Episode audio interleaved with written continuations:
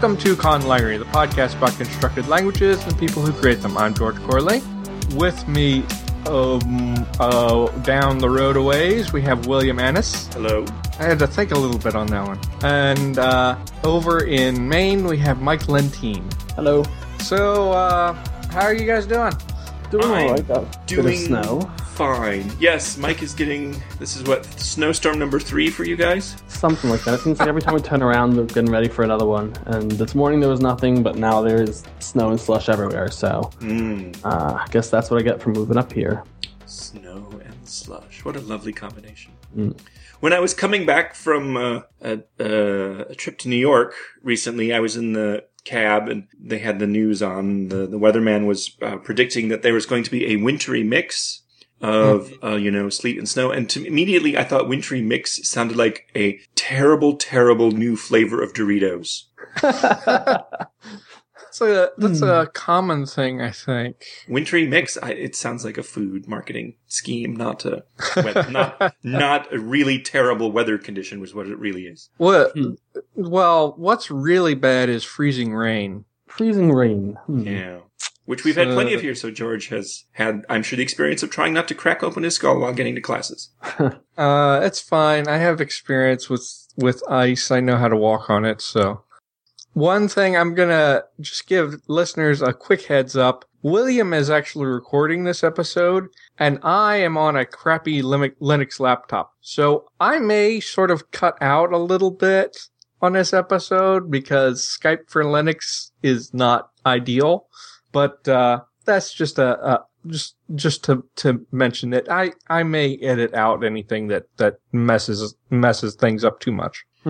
Are we ready Good to know. move on to our beautiful topic So on of the to day? the yes, indeed. Yeah, let's let's go ahead and introduce that. So um, our topic today is actually much more of a conworldy or a uh, a fiction writing topic than it is so much a a conlang topic. It's you can a lot of the things we're going to talk about you can do without creating any conlangs, but uh, just this is something that has come up to me because you know I read a lot of fantasy fiction and the they have different degrees of uh, describing you know the language situation in the world, and often it just seems very simplified. You know, the, there's a few languages that are sort of within their own sort of states or within their own cultures, and it's not so much uh, realistic. So we're going to talk about multilingual con worlds and how how to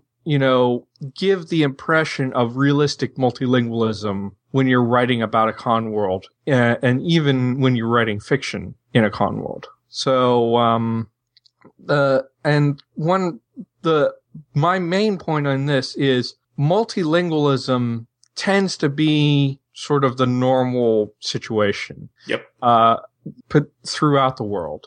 And you would expect even more of it in the, the sort of, um, uh, pre-modern societies that you see in fantasy novels and stuff. Uh, it's the, I think a lot of, um, the, the, the unrealistic portrayal of language in in a lot of science fiction and fantasy fiction comes from the fact that a lot of it is written by us Americans and America is Mm, effectively monolingual speakers of English. Yeah. yeah America is very surprisingly monolingual but if you talk about different regions of the world you know talk about going to India or to the Philippines or Africa, pretty much anywhere. anywhere, outside of uh, our little corner of the world. There's usually quite a few languages spoken in in uh, in an area.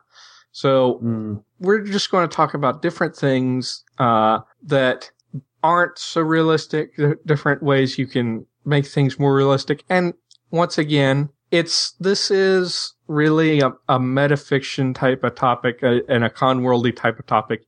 You don't necessarily have to create any conlangs to take advantage of this advice.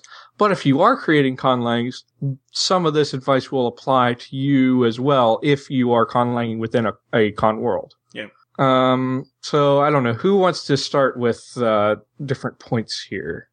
Um, Um, I have I'm really, I haven't really put mine down there. Mine are more just uh, in my head. So uh, you guys can start if you want. yeah. So, uh, I have a few points, and the first thing I want to say, just in terms of being a a um, linguistically savvy reader of fiction, and I certainly read a lot of fantasy as well as uh, science fiction. If you name your language Old High Anything, I will hunt you down like a rabid dog.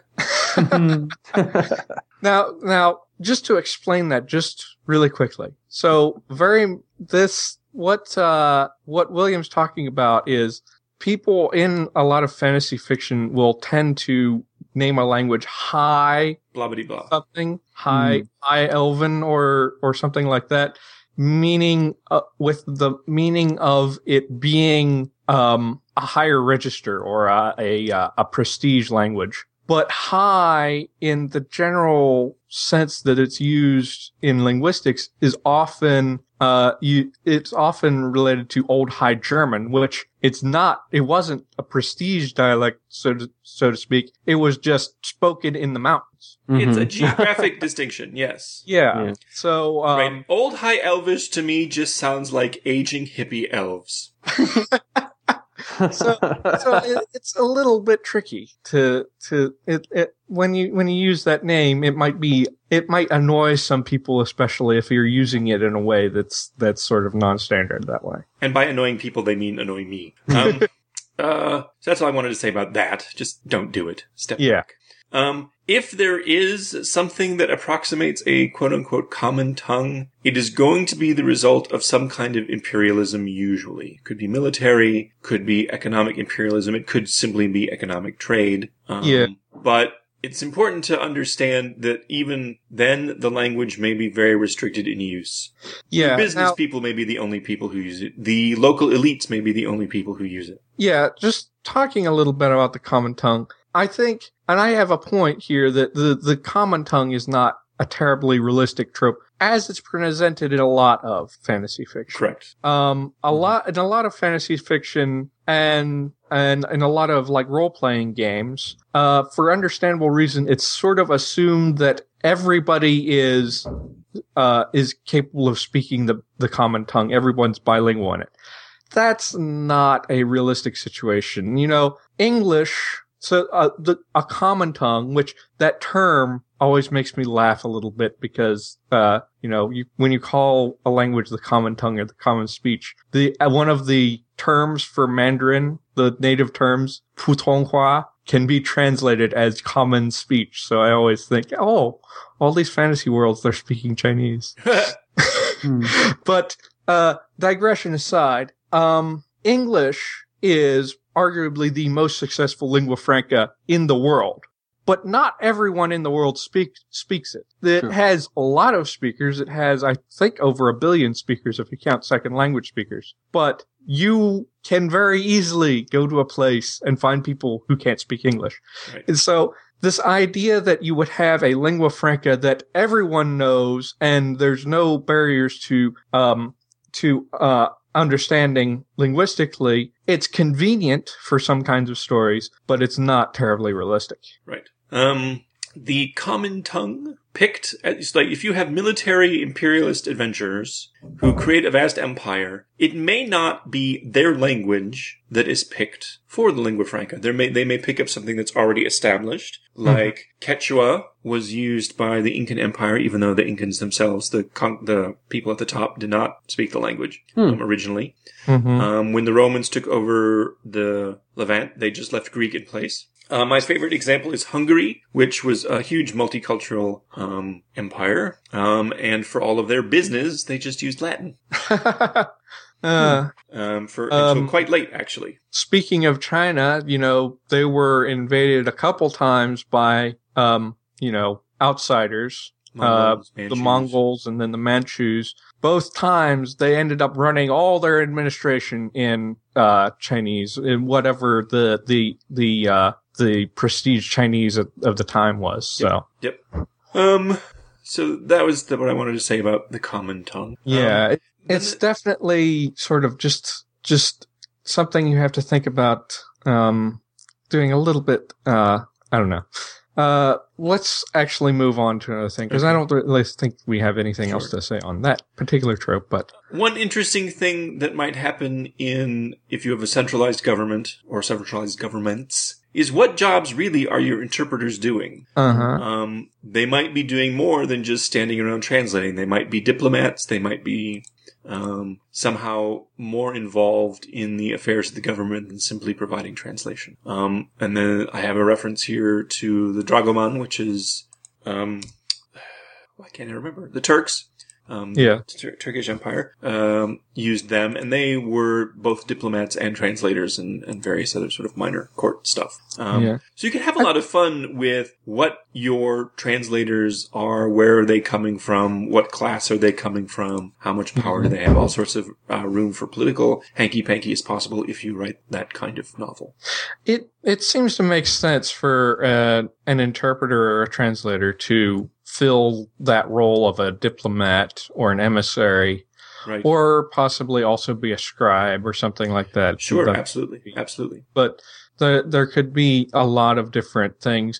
And who becomes interpreters too? Like, you know, is it, are, are the people who learn languages part of the priesthood or are they just in the scribe class and, or are they, um, in the political class to begin with and then show an interest in learning different languages? That's, Sure. there's a whole lot of things Sure. you can deal with. The, there's, uh, a few, uh, interesting things. Um, let's let's talk. You have some more points about the world, um, but uh, and then I have some t- stuff about characters. But uh, um, this is I I saw it, this question here, William, that you said is your is the landscape littered with references to previous languages? Right. Um, if you've got history, is there things like Latin? Do you have inscriptions in the landscape in languages people no longer speak? Mm-hmm. Or maybe only a few people speak?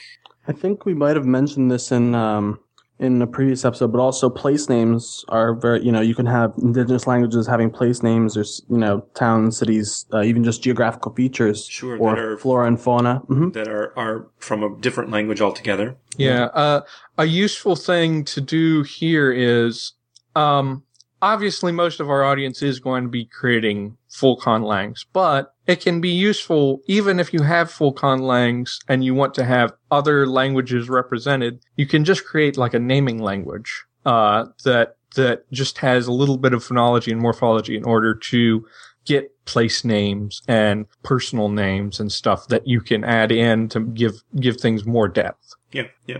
Um, uh, th- it might pop uh, up in, in other funny ways. You might have liturgical uses and so forth, the sort of stuff that we expect of languages like Latin.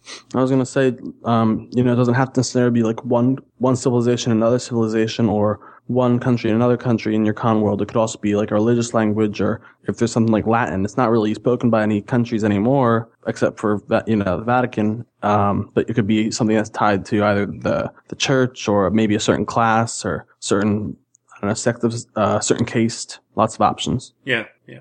Yeah. One thing that, um, that sort of gets to me about, um, like Game of the, the, uh, the Song of Ice and Fire series. And there is a good bit of talking about different languages and, and fairly realistic in some ways in the way it depicts language diversity. But all of Westeros speaks the common tongue of Westeros. Or if you are north of the wall, there are some people who speak the, the old tongue. hmm You don't have, they, you, there's never any mention of any pockets of villages that speak other languages. Now, Right. What is the Westeros equivalent of Basque? yeah, yeah. I'm, I mean, seriously, or even like Welsh, you know, Mhm. some, some descendant of the old tongue that's spoken in some pocket of First Men somewhere. But you don't hear about any of that. Now, possibly part of that may be that, uh, it's all, uh, it's a story all about lords and ladies and they, they only deal with the prestige language, but you know, it, it, it could be an interesting sort of addition if, if, if Martin had thought about thinking about there maybe being more languages in Westeros. Sure.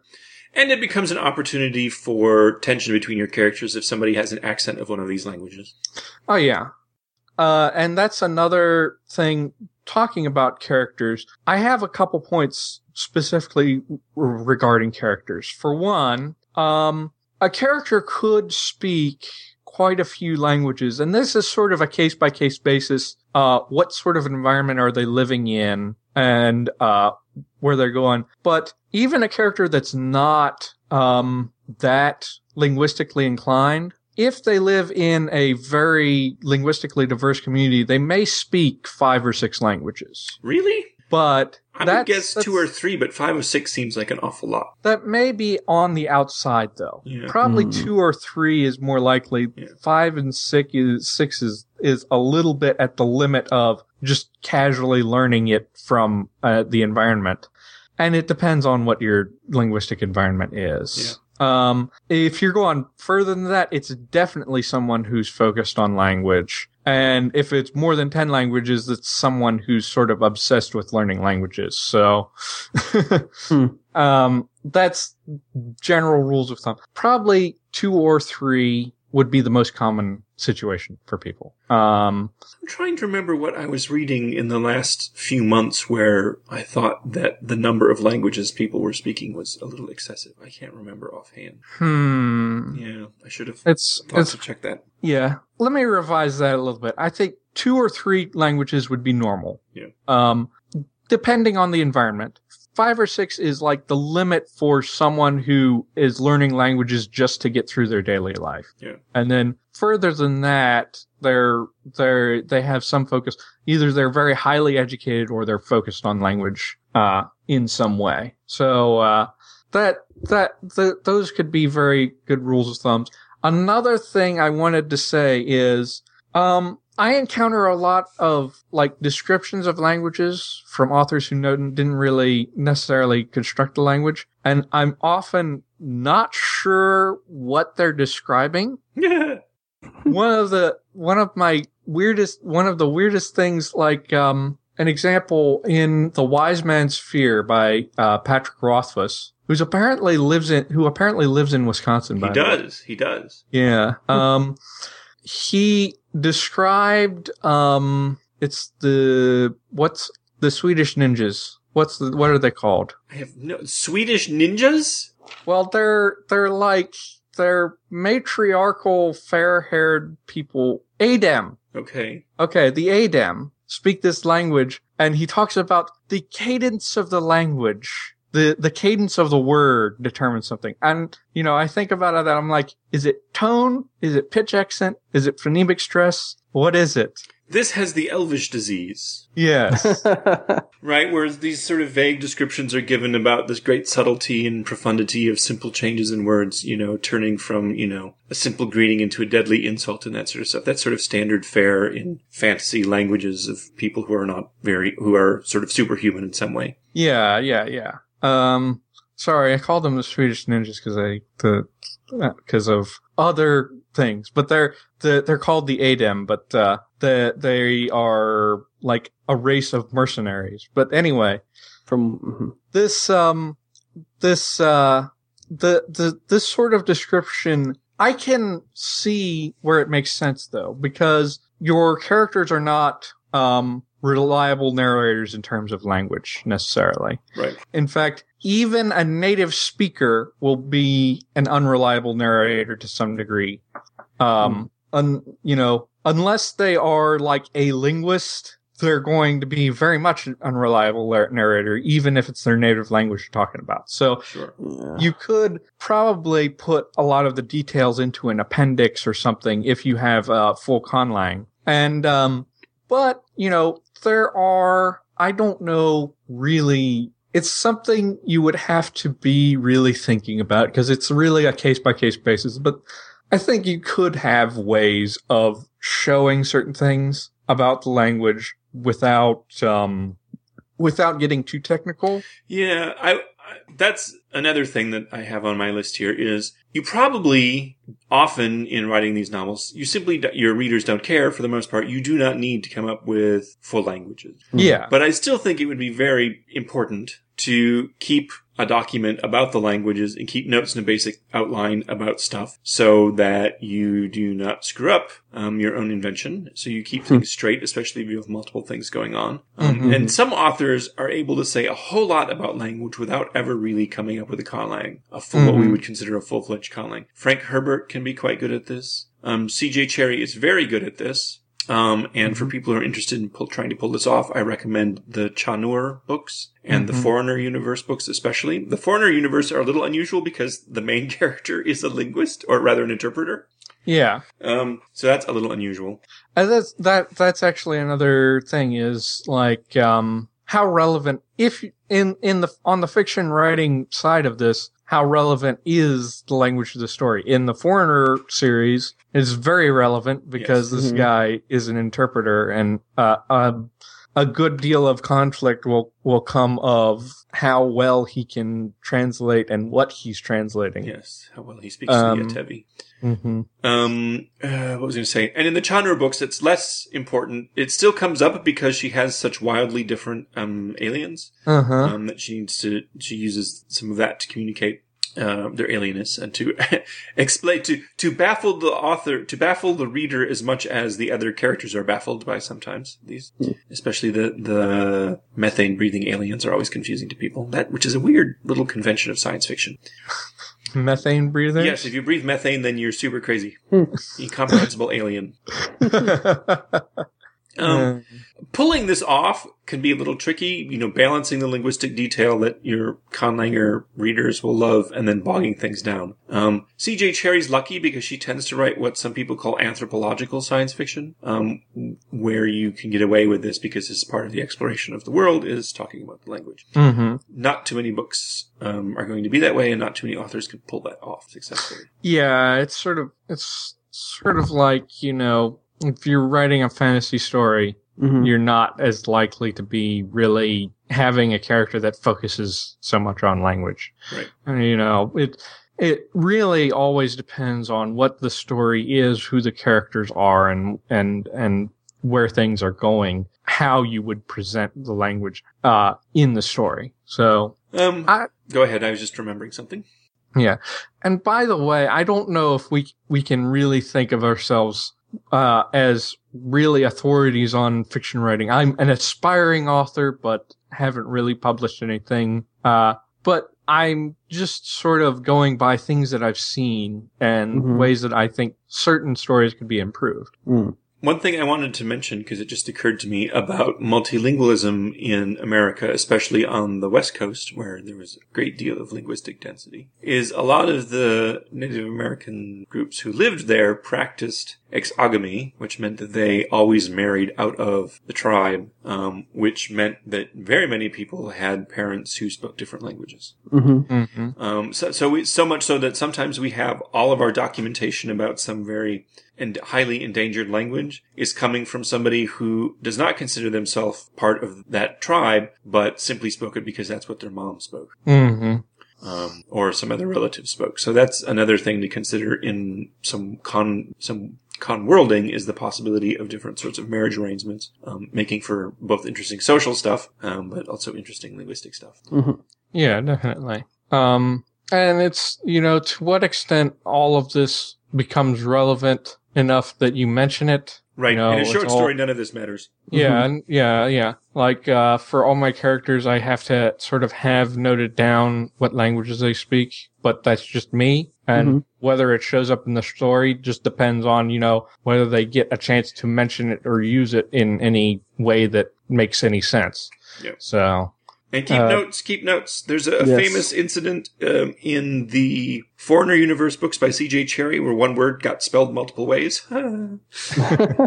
Sometimes on different pages. So, um, and and her editors had no way to cope with that, so they just put down what she put down. Hmm. Um, so she had to issue a ruling later that the correct spelling Yeah. is this. definitely for the people who do uh actual a lot of conlang text in in their books which a lot of the the writers in our audience will be will be doing some actual conlangs in the text uh you want to be very careful that uh before you make that canon uh about you know, fixing mistakes and, and checking for typos there because no editor will be able to tell you any different. They won't catch your mistakes. so if you mistype it there, then it's probably gonna, you know, you're the one who knows all about it. Yep. Yeah. And uh, so, um, I don't know. What else can we, we, uh, say about this? Hmm. We hit everything I wanted to hit. Yeah. Uh, I think in some way we've hit most of the things I was going to talk about. Um, you know, think about what kind of, um, you could think about if there's any sort of, um, disposition towards speakers of that language, like if they're thought of as, Yeah. as the elite class or if they're thought of as the more brutish class or, I mean, there are lots of different implications that you can weave Yeah. in, not necessarily saying it out forthright, but a lot of things, kind of metalinguistic things that you can work in with using different, um, different languages for different castes. Um, I mispronounced that earlier. Yes. Um, sorry, I've been up since five the, this morning. Um, yeah. but yeah, Another- so you could do a lot of Yeah. different things in that respect. Um, echoing what William said about old high anything before, and also uh, talking about uh, something that I see, describing a language as guttural is basically meaningless. Yep. People describe all sorts of languages as guttural, and it's usually just an indication that that person does not like that language for whatever reason. Yep. So, you know, that that's something, you know, you you hear the guttural language of the the Dothraki or whatever, the the guttural language of whatever uh whatever group. And do you guys hear that car alarm? Yes. Oh dear. The very guttural gar- car alarm. but and it's like you hear that and you might think sort of throaty or something, but no, it's just like whatever that person doesn't like. I've heard Cantonese described as guttural. That makes no So- sense at all.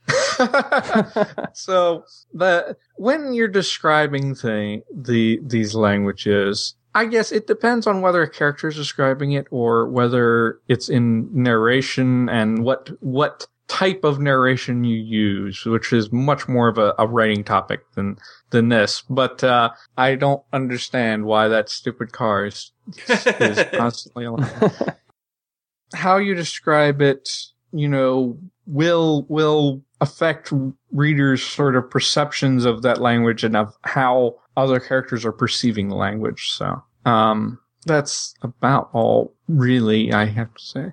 This may end up being a rather short episode okay. because it was not really a huge topic to cover. And it's really something that not everybody works with. I mean, and you can work with it, like you said, in, in fiction, or if you work in sort of any sort of role playing. Um, but it is kind of a niche, uh, niche thing. I would say people using conlangs for role playing games probably have to take a totally different tactic. And it Yeah, will depend on your gaming group because I would say most gaming groups, your players are not going to want to learn another language. True. Um, that's where one more the D, the dungeon the leader of the game might want to make that language for a naming language, like you said, or something to add flavor to it, less so of yeah, a full- yeah. Clearly, someone Full-fledged needs to organize a quick campaign for um, the language creation conference. Huzzah! Oh, that would be that would be excellent. I've I've always thought about trying to uh, work out a story that would involve language in a very significant way.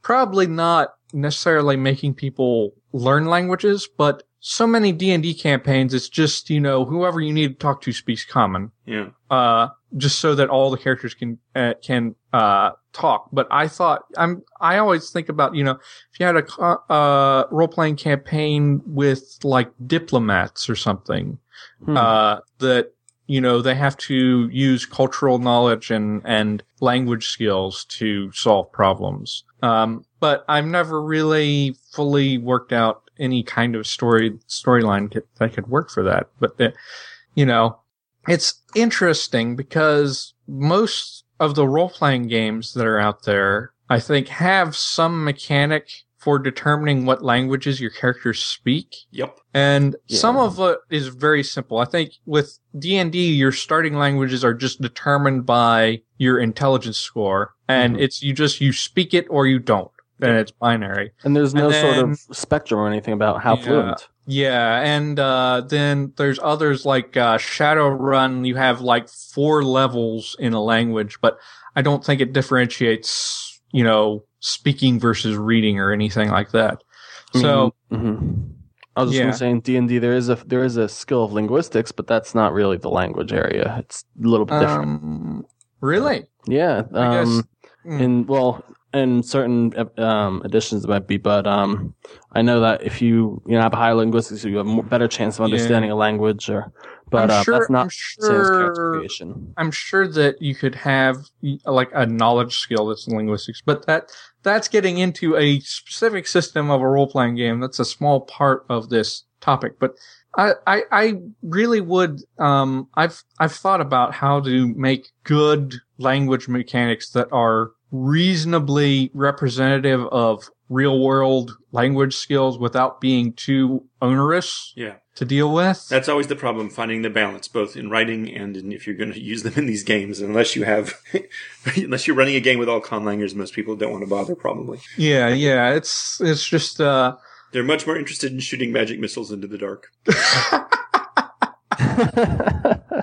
Yes, but um, I think really it's more. It it always depends on the medium, and and it's I I find it very appropriate that like the TV and movies are going towards wanting to create actual languages because I think that's the Mm. point where it it really matters the most because it's sort of uh in in TV and movies you have an idea of it's only true if the uh, person watching can can perceive it. So there, it's it, it's uh, I think it's more important for them to actually create conlangs and have dialogue in the conlangs. Yeah, I agree. In order, yeah, in and order. I think the, the the producers of the Game of Thrones even mentioned this, right? You know, they just said in the books you can just say, and they were speaking Dothraki, but it, that doesn't work quite as well on TV. Mhm. Right, right. You have to, you have to be able to show to the audience that they're speaking Dothraki. You can't tell them in any other way. So they had to make Dothraki in some one way or another. So, um, it's, you know, but you know, there's, there's always, but in any of these cases, there's the balance. Like, I think one reason, like, video games often have just like ciphers or, or, um, relexes is they just want, they want the language to be, uh, something that players can easily decode for the participatory value of that. So they don't really want to make a full language, which can be a valid reason to, for doing that. But, you and know. they probably don't need it. I mean, like they were, if you aren't going to have people speaking about, you know, uh, they're not going to be asking all sorts of questions. They're only be having a very, very narrow dialogue. I mean, just talking about if you're not interested in having a fully functioning, you know, evolving language like a real one, then it's just as well for them to sometimes just create gibberish that systemized gibberish, so to speak. Yeah. And then, the, yeah, there's also the, the things like in World of Warcraft, you have this procedurally, procedurally generated gibberish that only serves to prevent factions from talking to each other. Mm-hmm. but they, I think they figured that out. They figured out in sometimes what what equaled what, and then you could type gibberish in in your in the the plain text, and when it got ciphered over, it would say a message. Really? Um, Some people did so. uh, I don't uh, know. Cause I, I had heard that they actually used some sort of encryption on that to prevent that kind of thing. I thing. don't know. They might have after a while, but it was fun because you could uh, it would show up. So if you had something in a language you didn't speak, it would say like you know whatever language it was in, in parentheses, and then it would say the the language after it. So it would say like Spanish in parentheses, and then it would say you know donde está el baño. But I would have fun with it, and I'd put things like Elvish, and then I'd type a line from Lord of the Rings, and they'd be like, "Whoa, how did you do that?" and I'd be like, "Ha ha ha, magic." Yeah. But uh, yeah. Um, oh, Anyway. another thing I wanted to mention is that another way you could sort of integrate language in there is with code switching, and you can use, you know, certain characters use code switching amongst themselves, or maybe when they're speaking in the common tongue of the lingua franca, they might have a word or two come come across just like native speakers might. You'll have different levels of mixing in that. Oh, that's, that's, that's an interesting sort of character thing that you can do in, Yeah, in the um it may be that may be a little bit dif- more difficult to do without making the language but i i've seen ways that you can do it. I read one of the foreigner books and that there was a lot of language switching in one scene but um definitely you know one of my favorite scenes in game of thrones i've mentioned this before uh, when David was on was this scene where you have Sir Joris and Rakharo talking and they are code switching the whole time. Mm. And that's really that all that's a very common thing to happen when you have two people who are who speak different languages but they know each other's languages um this this is something that happens with me uh uh with my chinese friends we Mhm. spend most of the time actually speaking english but uh the conversation can move into chinese and back again and they may not know a word or something like that and have to ask me for it or something like that um That's going to be really hard to pull off in written fiction, I think. yeah, it probably will be. Um, especially dealing with single words. You might just have to actually insert the word in there and then Yeah. find ways to, to translate it for the reader. The, the one of the foreigner books that I read, I forget which one it was, but it was a conversation where, um, he was, he was actually actively translating between like Atevi and uh maybe the uh the ship language and the the settlers language. Hmm and it was the you just had in the taglines in whatever. And and there were sort of graphical representations of switching languages. But it's it it I could see it being very difficult to write properly. Yeah. Anyway um do you think we can wrap up this topic I think Yeah, I think so. I think we This- got a lot of angles.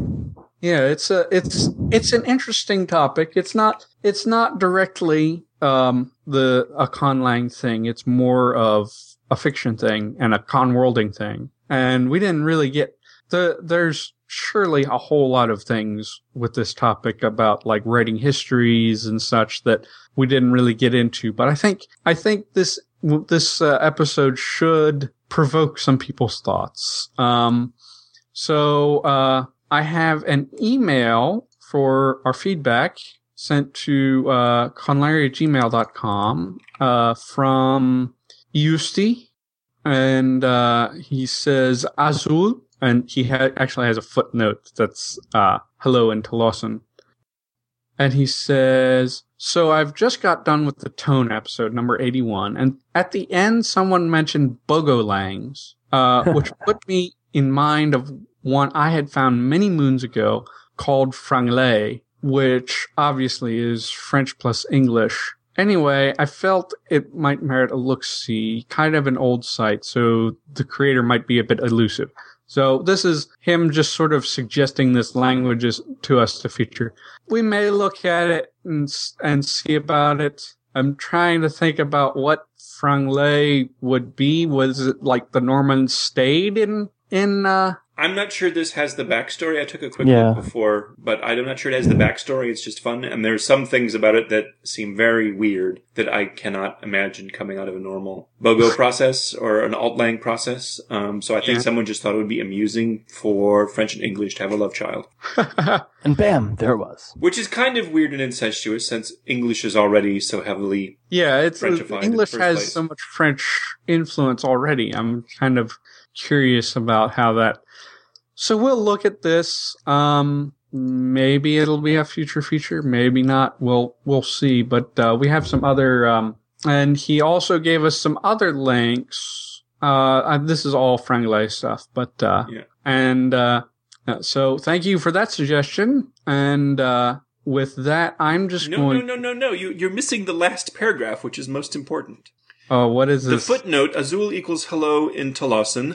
I'm speaking, Yeah, I I'm reading letter. Um, I'm a citizen of the kingdom and a member of the CUG, the language committee. I've actually been on the show before, though not in person, as I was the person who translated read, um, The Telltale Heart on Talossan.com, Yeah. along with most of the other translations there. So that was cool. Yeah, that's that. Yes. Thank you for that little note. That's Yes. uh, that's interesting to know. It's nice to know that our, that our episode on Talossan did not alienate the nation. Yes, most definitely.